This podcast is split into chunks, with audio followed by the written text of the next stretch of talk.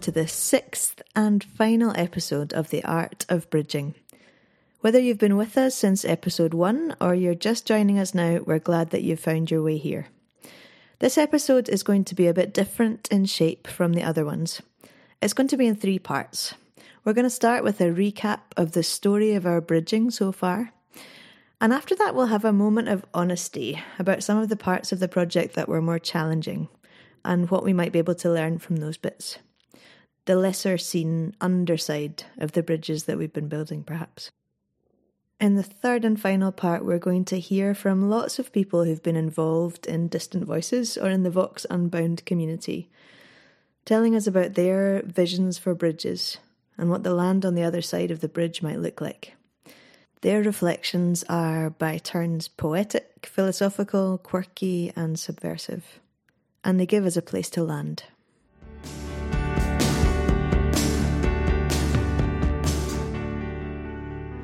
And along the way, of course, there'll be plenty of music. So let's kick off with a recap of the story so far. Episode 1 was called The Currents. And in it, we started to imagine returning after imprisonment as being a bit like crossing a river full of dangerous currents. We heard from Ian and Fergus about some of the many ways in which prison causes harm and disconnection and disintegration. There's relationships that will break down because of prison getting separated from your kids. It takes a toll. Visiting people in prison takes a toll. You're going to have a quick half hour or 40 minutes or whatever it might be. And it's then that separation. You're going your way, they're going back to a life that you're not part of. So I, I think it I think it destroys relationships more than strengthens them.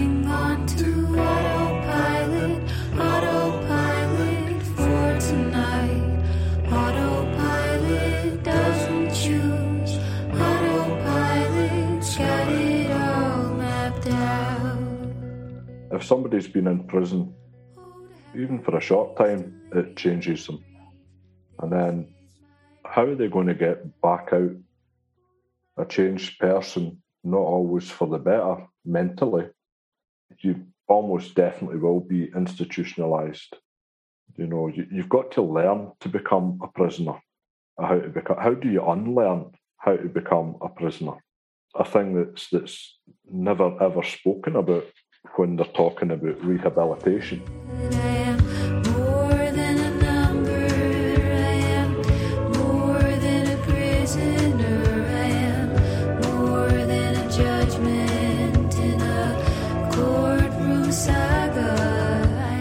I've been kind of in and around criminal justice for 30 years, trying to make it a bit better in, in various ways. But I think one of the things that Distant Voices has taught me is that it it needs to be much much more fundamental than that.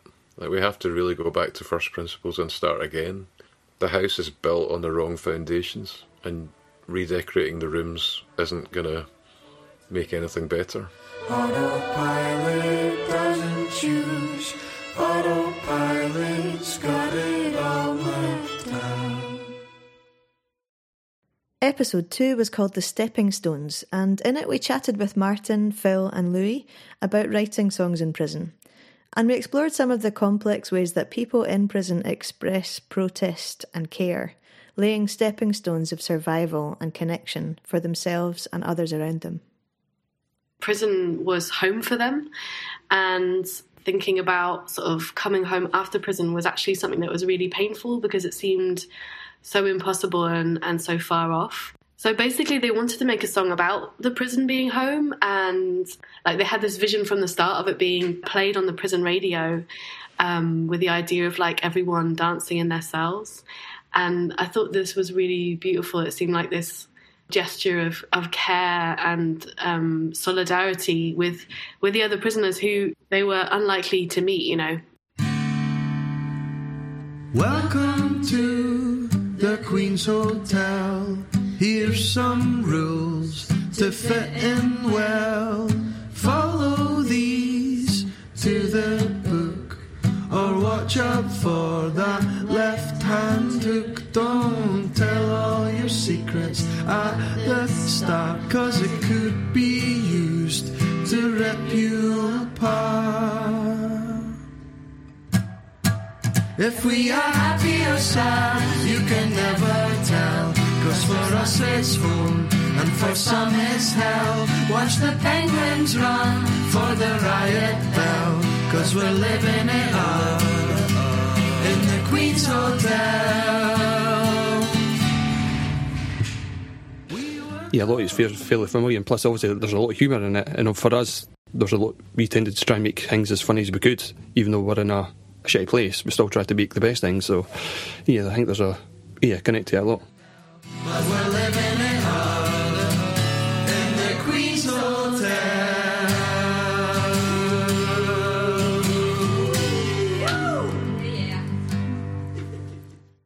Episode 3 was called The Foundations. With input from Sharon, Oliver, Colleen, and Gus Bear, we talked about some work that we did as part of Distant Voices with local communities in the north of Scotland on themes of addiction and recovery. We heard stories of taking Distant Voices songs on the road, and we reflected together on identity, inequality, fear, hope, and stigma. We imagined connected and supportive communities being like solid foundations for bridges. So we wanted to link in with communities to try and talk about drug and alcohol harm, talk about recovery that people do go on to recover, um, and that we should all play a part in trying to change the language and trying to reduce stigma. I talk a little bit during the song, you know, about the places that it took me to, you know, and in the end with the bottle and, and whatever else, and the mask that you would put on to hide from who you are. All I ever knew was oh, I just pressed that button and just kept destroying everything, you know. And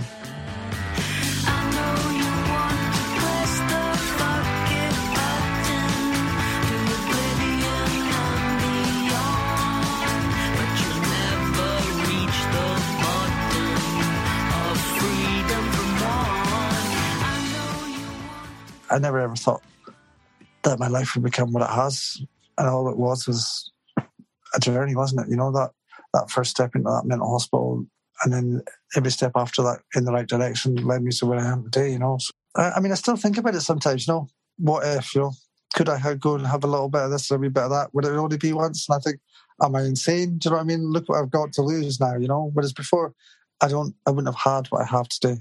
The trade-off nowadays, there isn't a trade-off because it would just, it, it would be like stepping in front of a, a moving car, thinking you're not going to get hurt. You know, the consequences are just, it's not something that's in my life anymore. It's not part of who I am, it's who I was.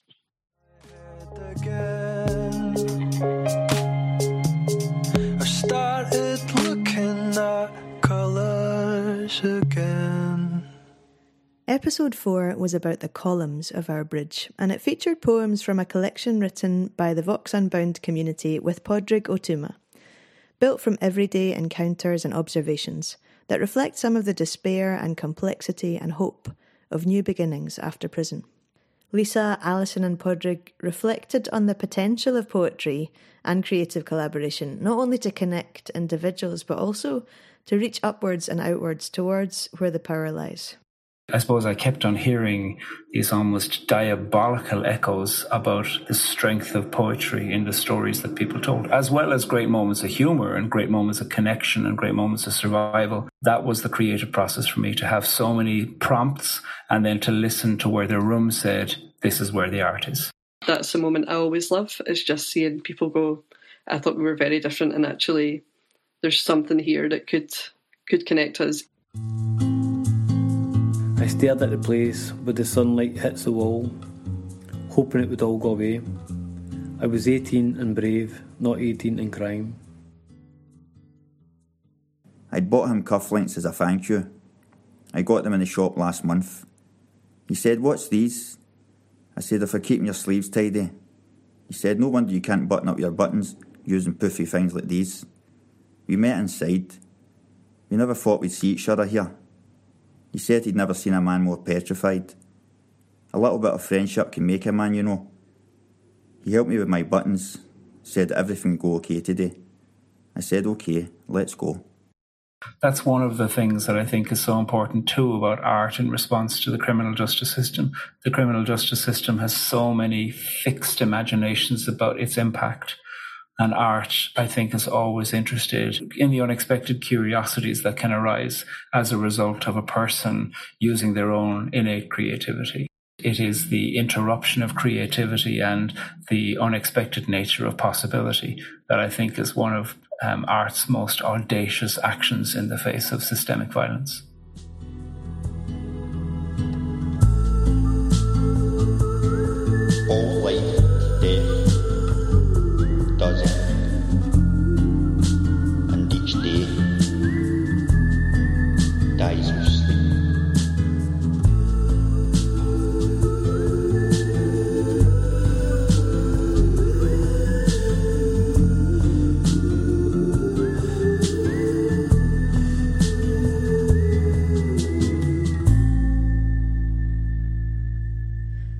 Episode 5, we met Joe and Gordon, who took us on a behind the scenes journey into the complex process of making A Giant on the Bridge, a unique piece of gig theatre. We heard about what happens when restorative justice practices meet songwriting, and about how restorative encounters can shed new light on professional practice in criminal justice social work. We called this episode The Beams because it gives an insight into the act of reaching out across uncertain, conflicted, in between spaces. What if we took those songs to a bunch of people who work in and have great experience in fields like restorative justice, but also mediation? What if we what if we took them those songs and we said to them, if these songs were people and you were facilitating a meeting between them to get them to talk, how would you do that? But there's a place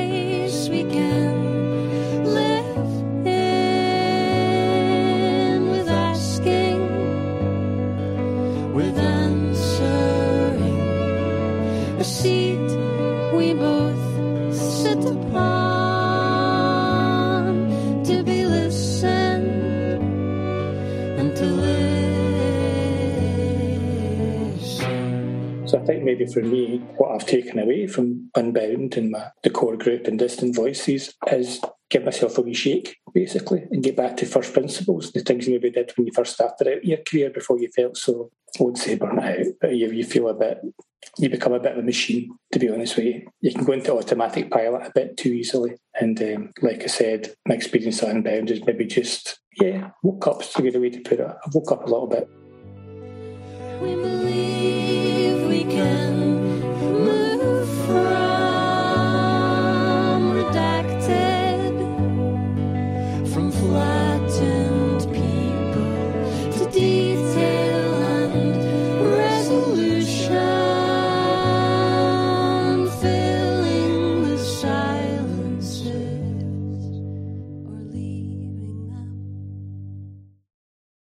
So here we are at our sixth and final episode. And so far in this series, we might have given the impression of Distant Voices as a shiny, impressive, successful project. And there is so much to celebrate and be proud of. But there were also plenty of challenges along the way. And if we don't engage with those moments where things didn't work so well or felt messy or conflicted, we're not only being dishonest, we're also missing out on some of the most important learning from the project. So, what have we learned, and how might that help others who are involved in collaborative and participatory work like this? Well, what has become clear over the life of the project is that we live in a society full of multiple, overlapping structures and systems that put pressure on people in so many different ways. We've talked a lot here about the criminal justice system and the harm that it causes, but there are other less visible systems that have had an effect on the project. One of these systems is academia. In recent weeks, thousands of academics across the UK have been on strike in protest not only about massive cuts in pensions, but also the many forms of deepening inequality in the sector. Pay gaps relating to gender, ethnic background, or disability, short term precarious contracts, and unsafe workloads. What does this have to do with distant voices? Well, the academic system is increasingly constructed as a numbers game, based on scores and rankings, where you get the most points for something you're seen to have led, or better still, achieved all on your own. This system based on individual merit and demerit, which can determine whether you have a job or not in the future, it doesn't easily accommodate more collective or participatory approaches that try to respect equally the different things that differently placed people bring to the work. We speak in binary. We speak in footsteps and voltage, silence and static. We speak in electrical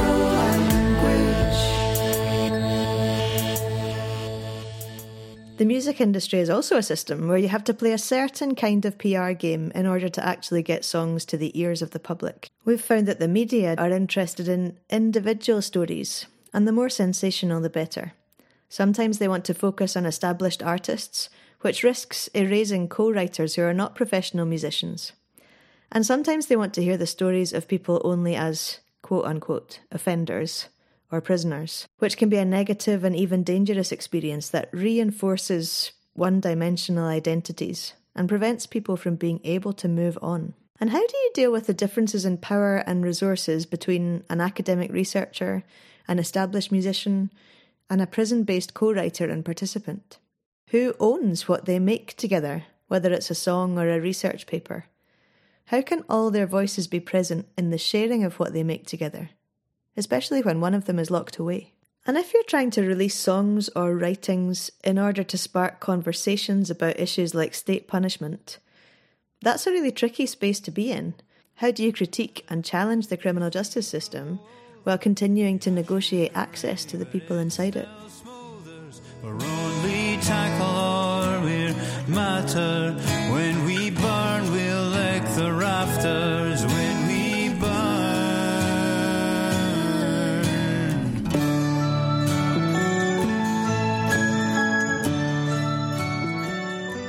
In Distant Voices, many of these conversations crystallised around unequal power dynamics, caused both by the way society is set up and structured, and by individualised and individualising worldviews.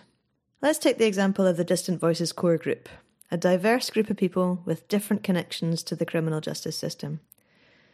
Did we all have an equal voice in the project?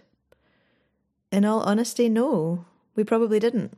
The voices of those of us in professional roles dominated, especially those of us who set everything up and who knew the rules of the research systems that had funded the work and that demanded a particular kind of product for their money. We could and should have taken things slower, listened more, talked less, been less focused on goals, on outputs and the project's impact. But at the same time, we couldn't just ignore the pressure to deliver.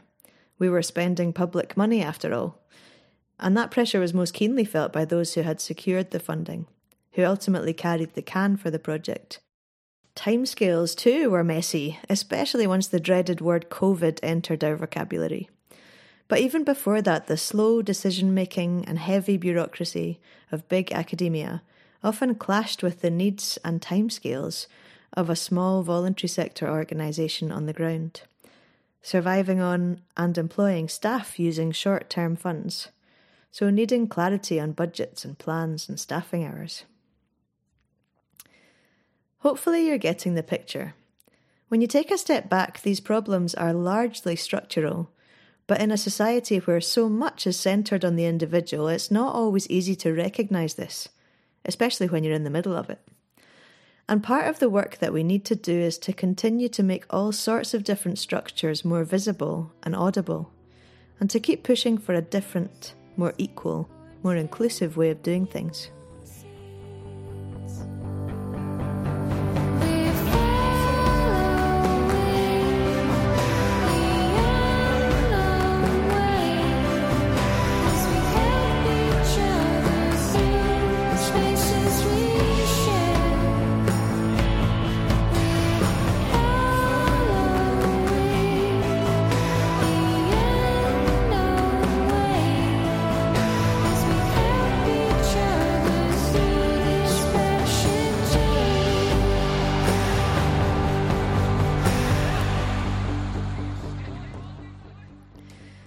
Tendency to fail to see the power of structures that constrain us and to see things in terms of the individual over the community also affects how our society imagines reintegration after prison. Just as crime is framed as an individual choice, so too is reintegration. Prison based rehabilitation programs mostly centre on individual attitudes and supposed choices, ignoring factors like class or gender or ethnicity, and wider landscapes of poverty, austerity, trauma, stigma, and lack of opportunity. The implied message is that it's just a matter of pulling yourself up by your bootstraps. This narrative is so dominant and so dishonest and unjust, and it doesn't hold space for our wider collective story and the challenges we need to face together. This also creates an incredibly difficult in between space for people with experience of prison in terms of moving on and identity. In Distant Voices and in Vox Unbound, we've seen people struggle with the conflict between wanting to be part of a supportive community, wanting to be involved in bringing change, but feeling that the focus on the criminal justice system is unhelpful for them, narrowing the horizons and pulling back towards a point in the past that they want to move on from. There are lots of cans of worms here that we opened and mixed up. And if we had to sum up our learning from some of these challenges, we'd say firstly, be wary of narratives and conflicts that focus solely on the individual and don't see the wider structural pressures that people are under. And secondly, recognise and challenge the social systems that prevent people from having equal voices and equal chances to be heard. As we get into the habit of naming and questioning power differentials and imagining how things could be otherwise, we create collective stories that we can all be part of.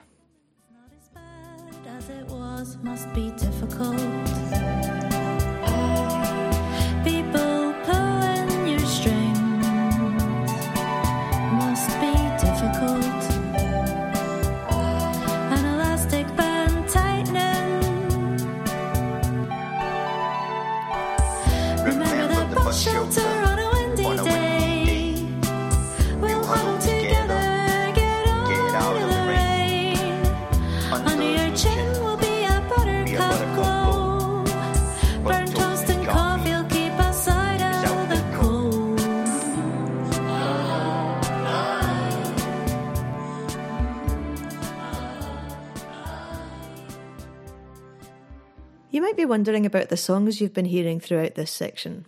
Well, I'm glad you asked. Last year, as we continued to wrestle with life under lockdown conditions, the Vox Unbound community, already moving on and growing beyond their involvement in Distant Voices, embarked on a collaborative songwriting experiment. Bringing together musicians, former prisoners, current prisoners, and people who work in criminal justice, we formed small songwriting groups and tried to figure out ways of making together despite all the barriers between us. Before long, the communication lines were buzzing. Over Zoom, WhatsApp, Basecamp, email a prisoner, prison video calls, and even the occasional meeting over a garden gate. And while we were crafting these songs together, we tried to grapple with questions of power and leadership and ownership. What emerged was a series of songs and blog posts documenting this process, and a lot of learning that responds to some of the challenges touched on here. The project was called Sounds of Solidarity, and if you put that in the search box on the Vox Liminis website, you'll find five songs and six blog posts from the project. Today is a day of sunshine and taking in the rains. Tomorrow's a day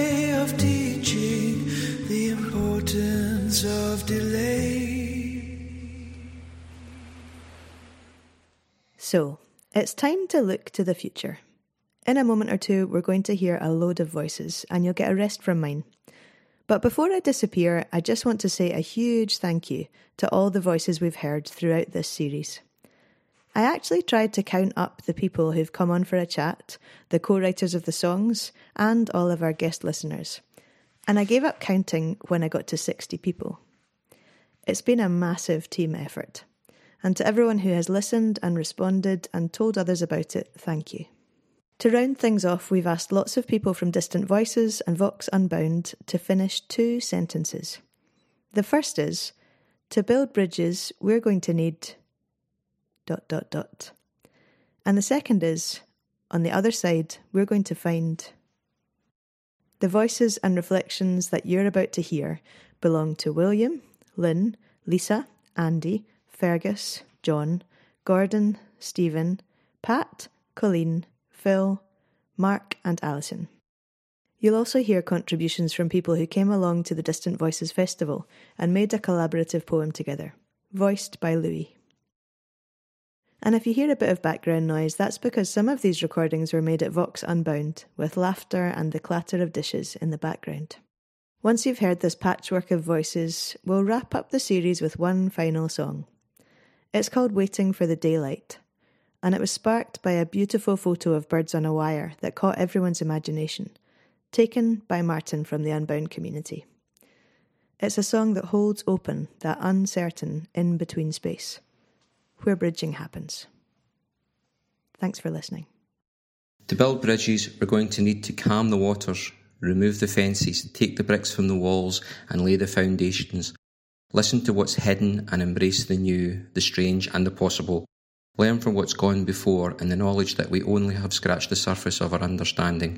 Reimagine our attitudes to others and the recognition that our environment and life experiences shaped who we are now, but not who we could be. We are not always going to be right and we're not always going to be wrong, but we will always be human. My bridge would be made of understanding. So, where that un- understanding would lead to is connection. Because in my eyes, every addict's dealing with that situation like we're disconnected. So we start off disconnected from ourselves and become disconnected with the wider society that exists. And the reason this disconnection exists is because the actual perception of what we're doing is misunderstood. So everyone actually sees it as an individual problem by someone that is maybe lazy or needs to grow up or, you know, like a myriad of different reasons, but none of those reasons are he actually just needs help and he's struggling.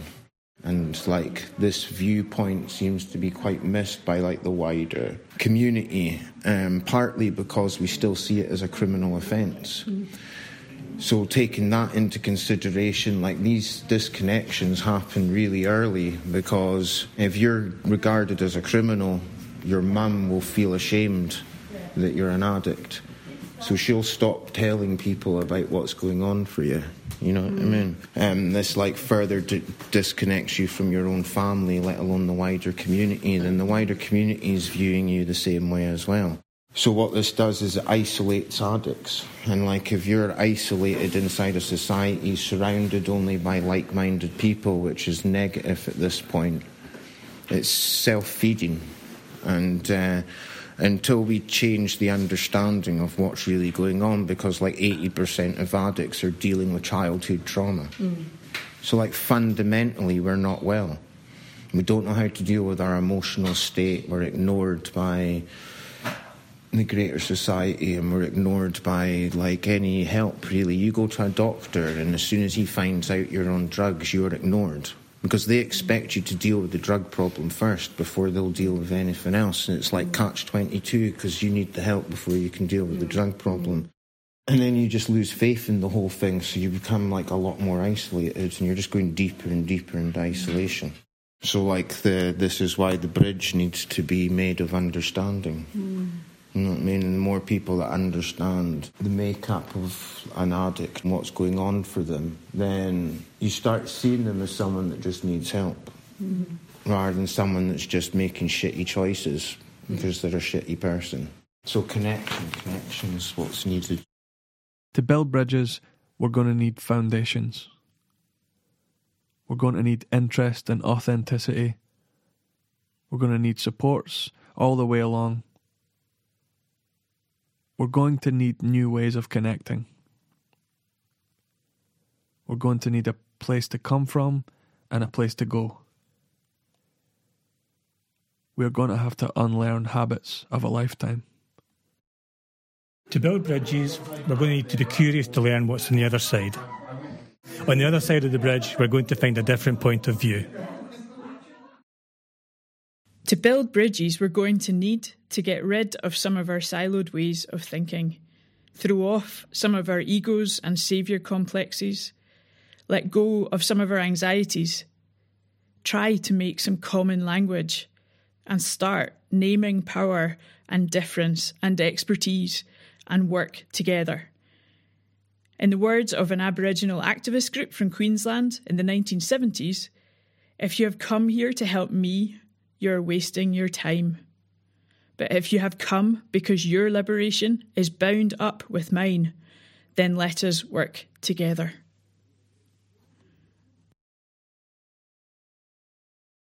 To build bridges, we're going to need hope, courage, honesty, love. The stuff that bridges are made of wood, stone, metal, hope, vision, a desire to reach the other side. To build bridges, we're going to need clouds. On the other side, we're going to find your heart.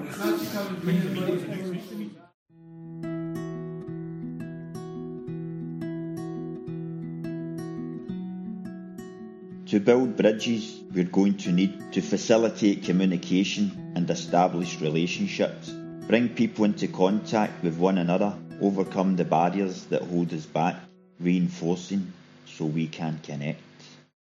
To build bridges, we're going to need a bigger boat. So, firstly, yes, this is a silly reference to the movie Jaws. But more seriously, if we stick with your nautical theme and think about the boat as a metaphor for society, I think there's a bit more to say um, about the kind of society we want, which hopefully is one that's big enough to fit and support everyone who wants to be part of it, whether they're currently treading water or waiting on the dock with a ticket and dry shoes. A society that's big enough to overcome harm and find ways to foster trust and mutual aid between everyone on board a society that doesn't imagine itself as surrounded and attacked by monsters who must be excluded at all costs.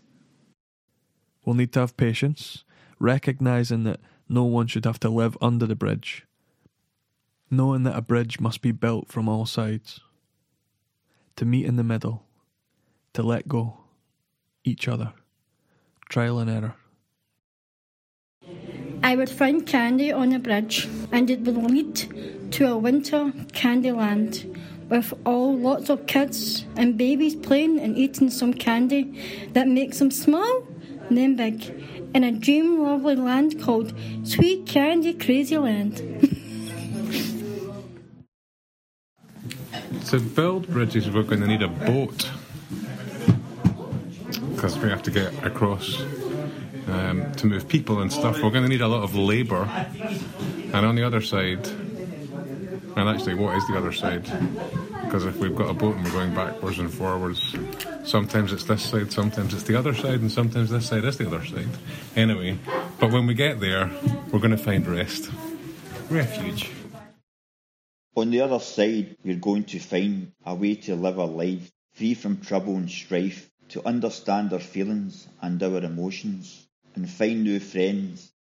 A rainbow that arcs into the sky, where the sun is on my side and keeps me warm and dry. And the bridges are going to have to be oxymoronic, built to be both strong and flexible, rigid and adaptive, magnificent and human sized, built of past and future.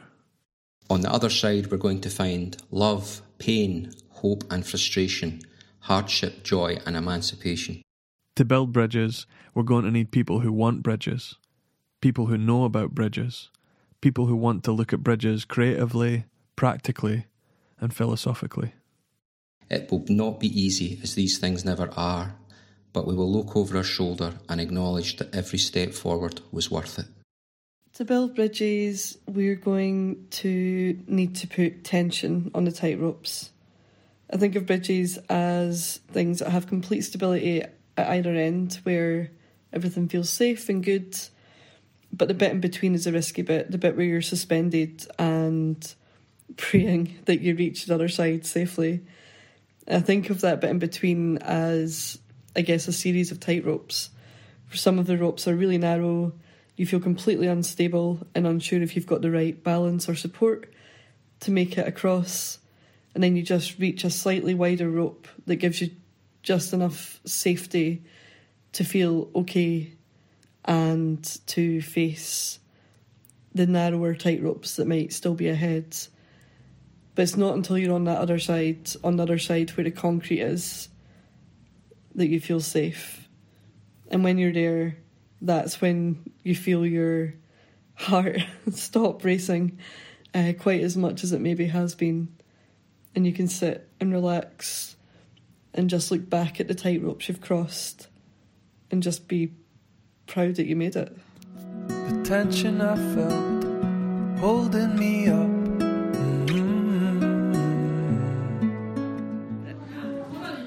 To build bridges, we're going to need blood, sweat, and tears. On the other side, we're going to find plasters, good sense of humour, good banter, and a bowl of soup. Something in the way you move. On the other side, we're going to find that, in the words of Hannah Arendt, we are only free when we are connected to others. To be a bridge, we're going to need nuts, bolts, screws, and effort. Nuts, bolts, screws, efforts, and patience.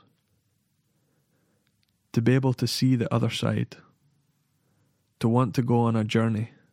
The bridge isn't the destination. To build bridges, we're going to need someone on the other side. And what if, besides the bridge, there's another bridge that takes you to the bridge when you fall from the bridge?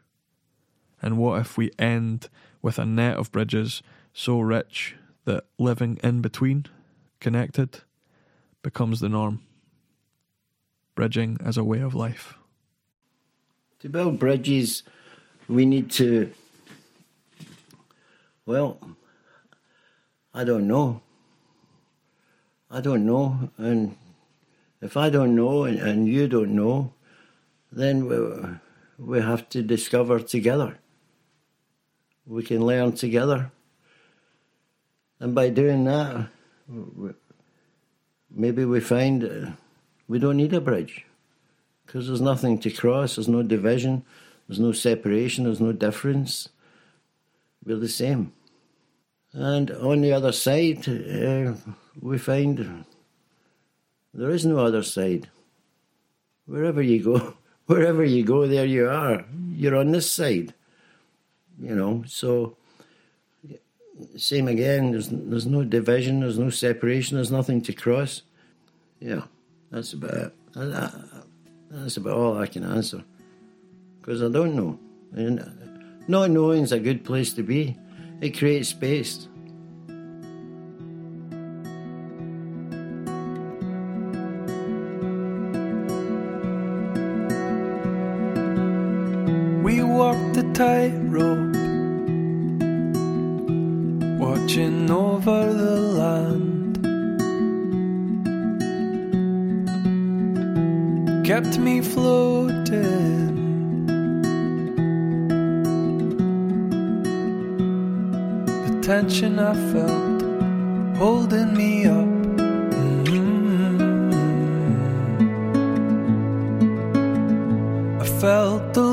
Lowest notes the most,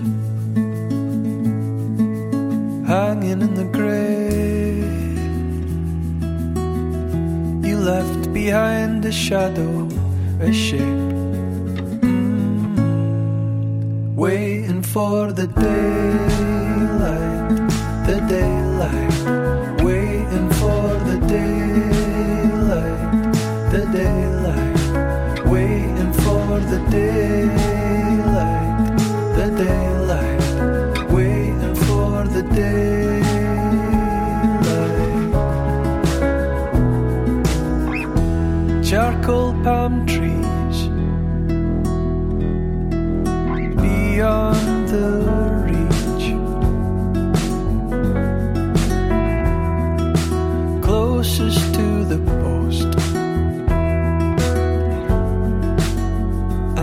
space between us, reaching out.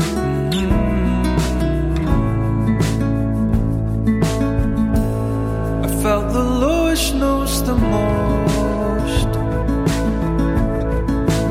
hanging in the grave. You left behind a shadow, a shape, mm-hmm. waiting for the day.